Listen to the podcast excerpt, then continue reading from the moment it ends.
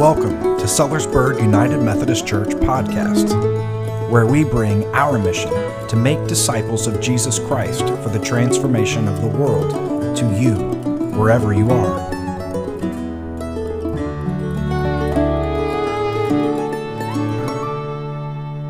You had a little reprieve last week through Connie and Janet and Liz. You had a, a little easier word. It was just as serious, it was just as uh, weighted with importance, but maybe not as heavy handed as the prophets. But the reprieve is over, friends. We are back.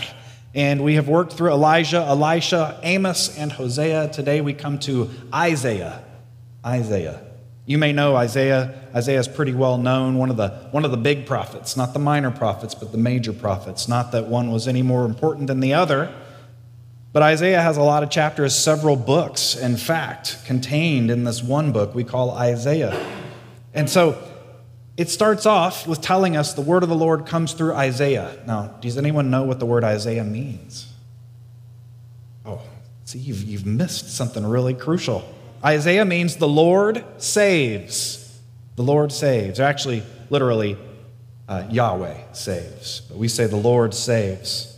So it's important to know this right from the get go, we have good news.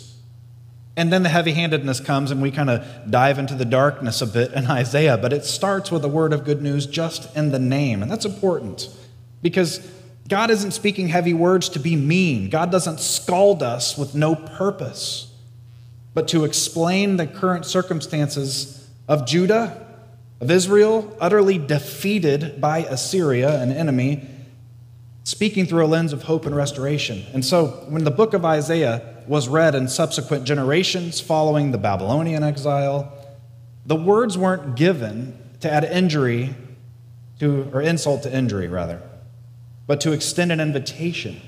In the midst of the storm, here's an opportunity for renewal, and we need that. God is always seeking reconciliation with us, and us to have reconciliation with one another. This is good news. Amen? Because we need reconciliation today, don't we?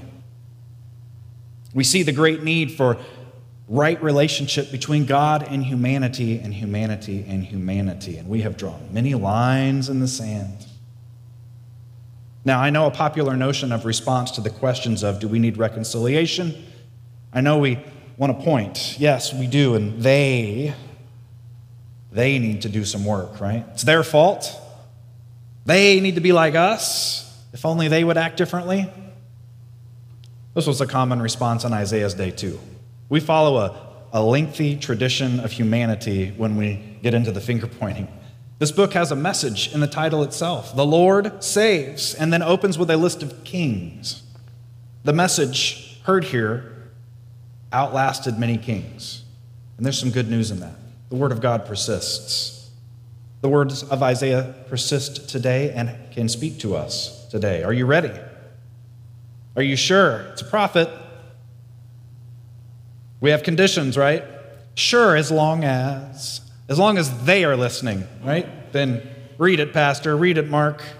But before we hear the words, I want to prepare the stage a little bit.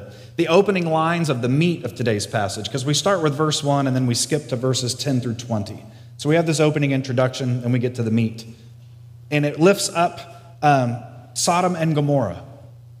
And I want to speak on that because Sodom and Gomorrah are often misused in their application today.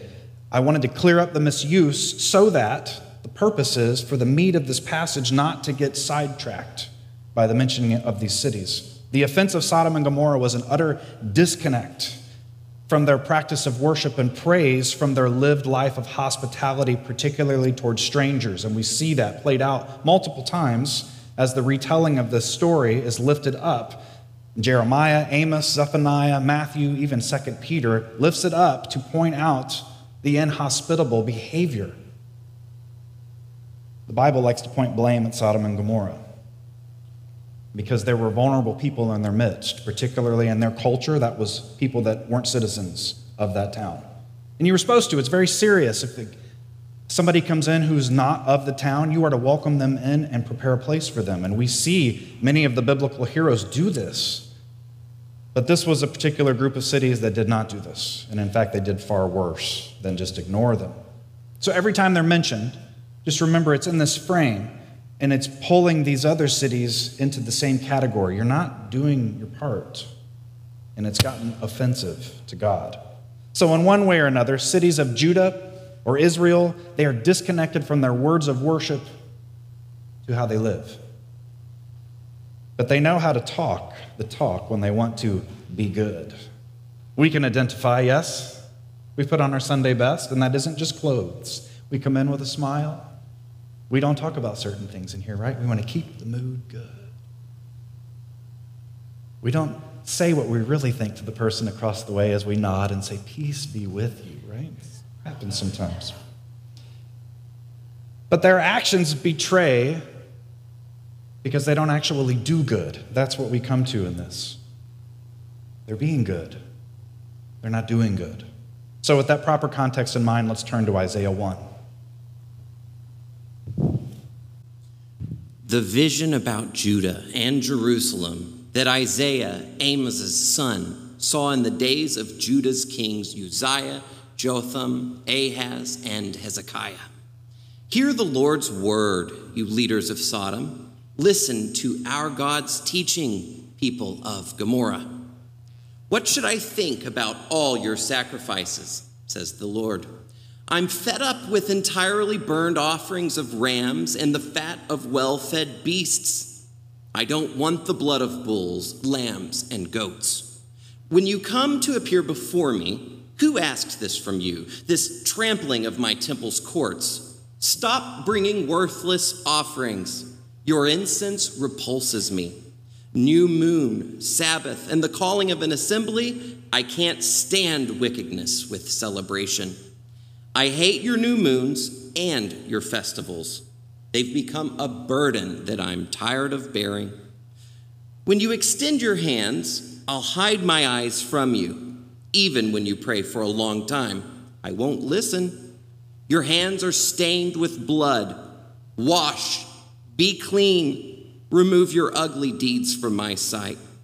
Put an end to such evil. Learn to do good. Seek justice. Help the oppressed. Defend the orphan. Plead for the widow. Come now, and let's settle this, says the Lord. Though your sins are like scarlet, they will be white as snow. If they are red as crimson, they will become like wool. If you agree and obey, you will eat the best food of the land. But if you refuse and rebel, you will be devoured by the sword. The Lord has said this.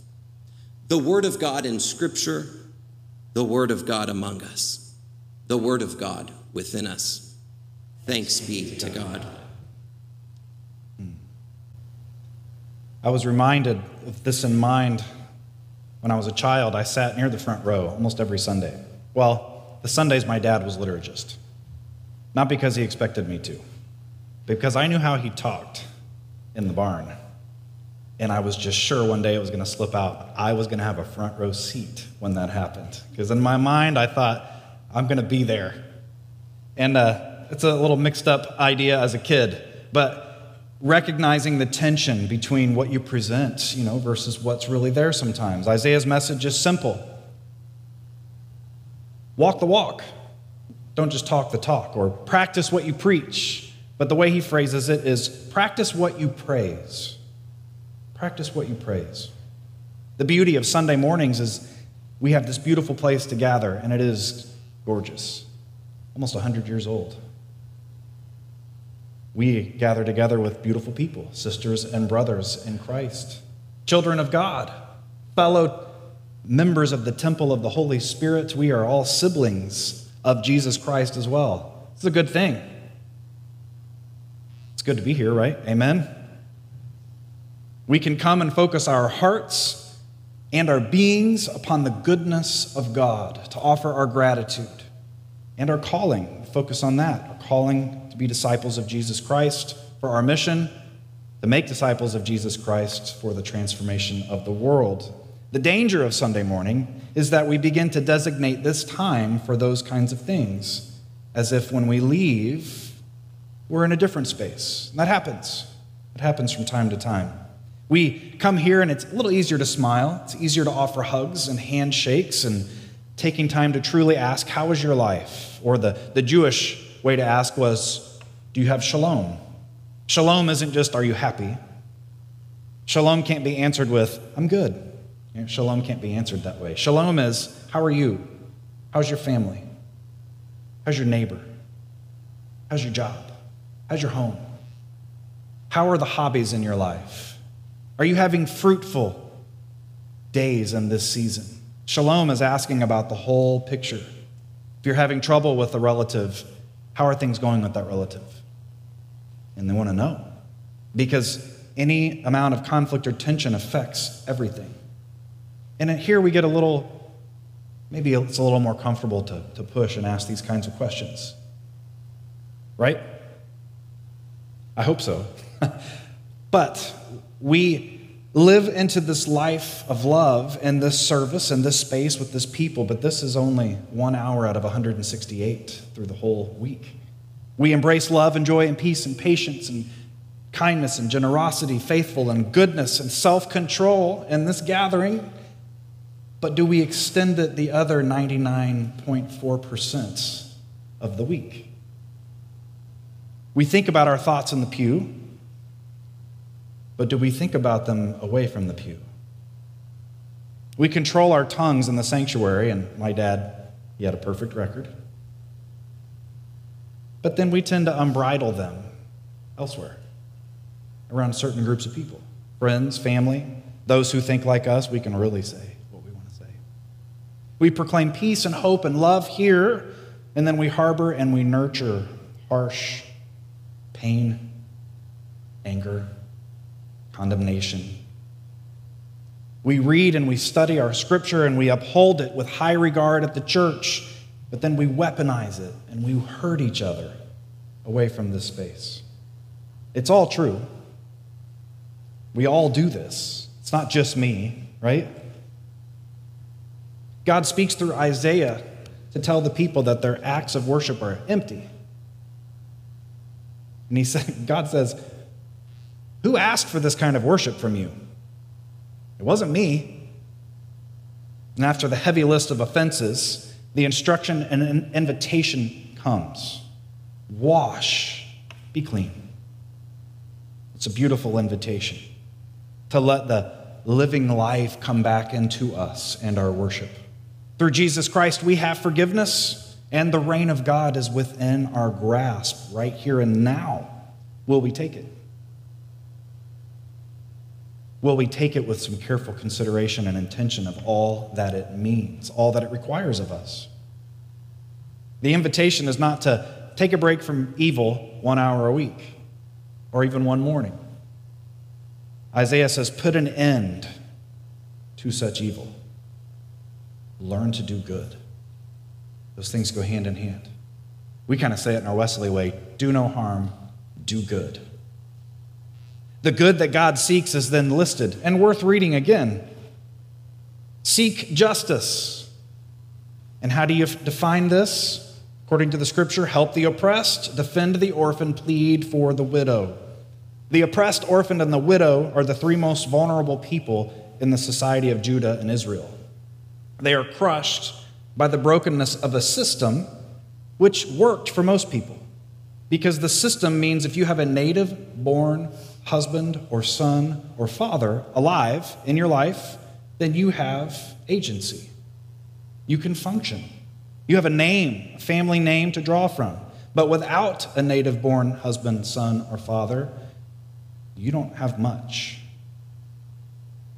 So the families of Israel were to extend and reach their hand out to those who don't have a father, son, or husband, to take care of them in the same way they would their family, offering them a name in a way.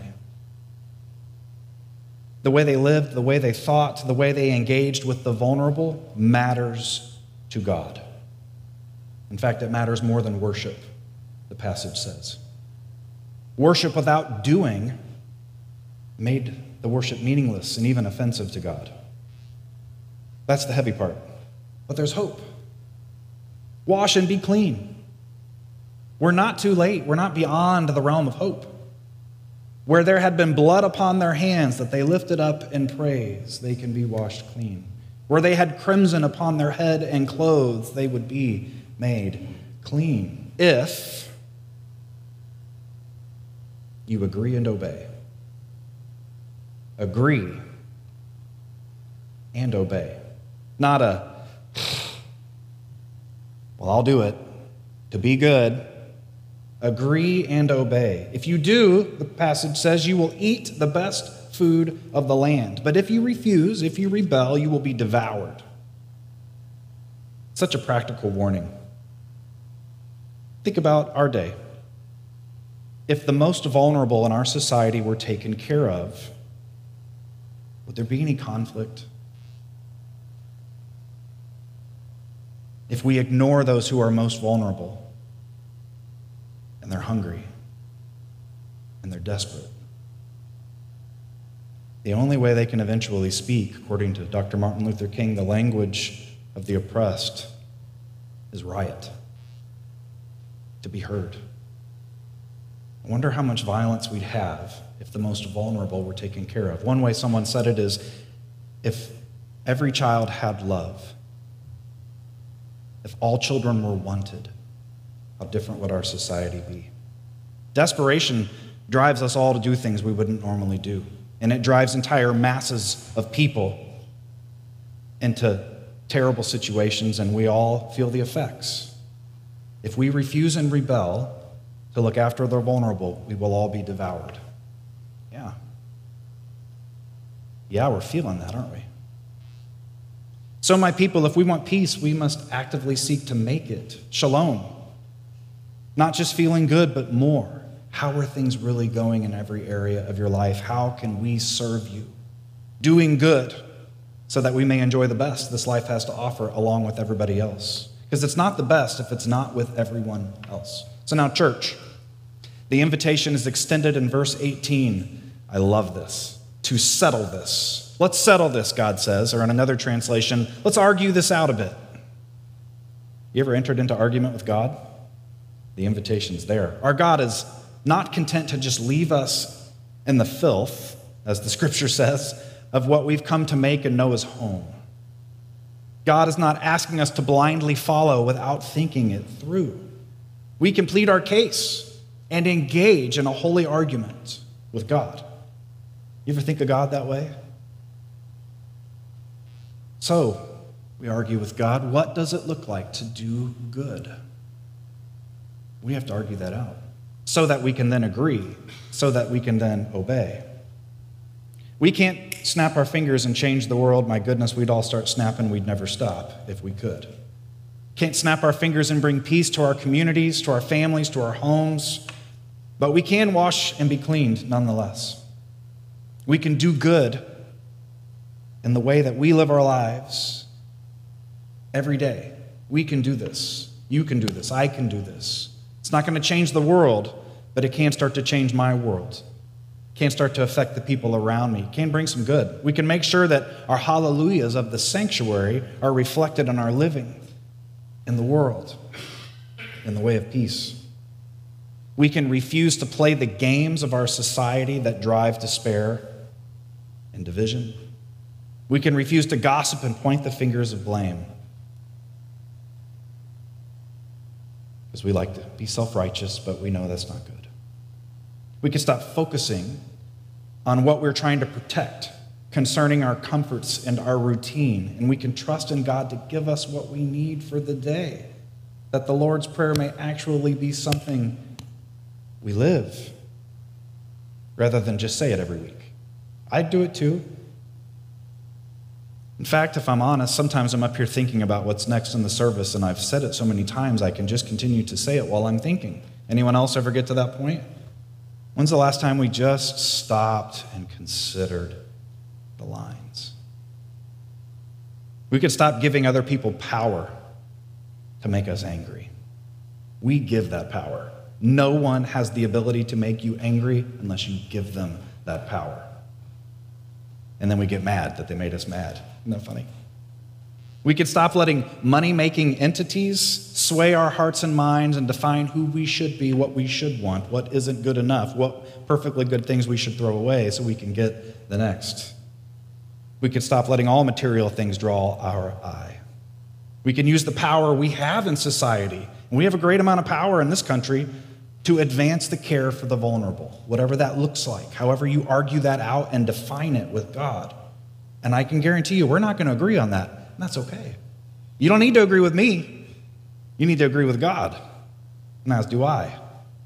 We can let our confession that we're about to give become a daily routine, not just Sundays. We can seek to do good among our neighbors in the smallest and in the biggest ways that present themselves to us. And we can do it the other six days of the week too. We can be devoted to prayer precisely not to ask for what we want, and there's nothing wrong with that, but precisely to keep our ears and eyes open to what God wants. That we don't miss a single opportunity to do good. Living in this way will bring us into closer relationship with God, and it will bring us into closer relationship with one another and to our world.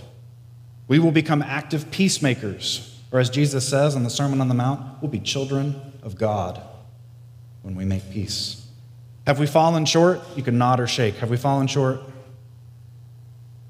Have we allowed our hearts to wander? Have we let too many things steer our minds and our wills toward empty living? We're going to have a chance to confess in a moment. Hmm, it's good.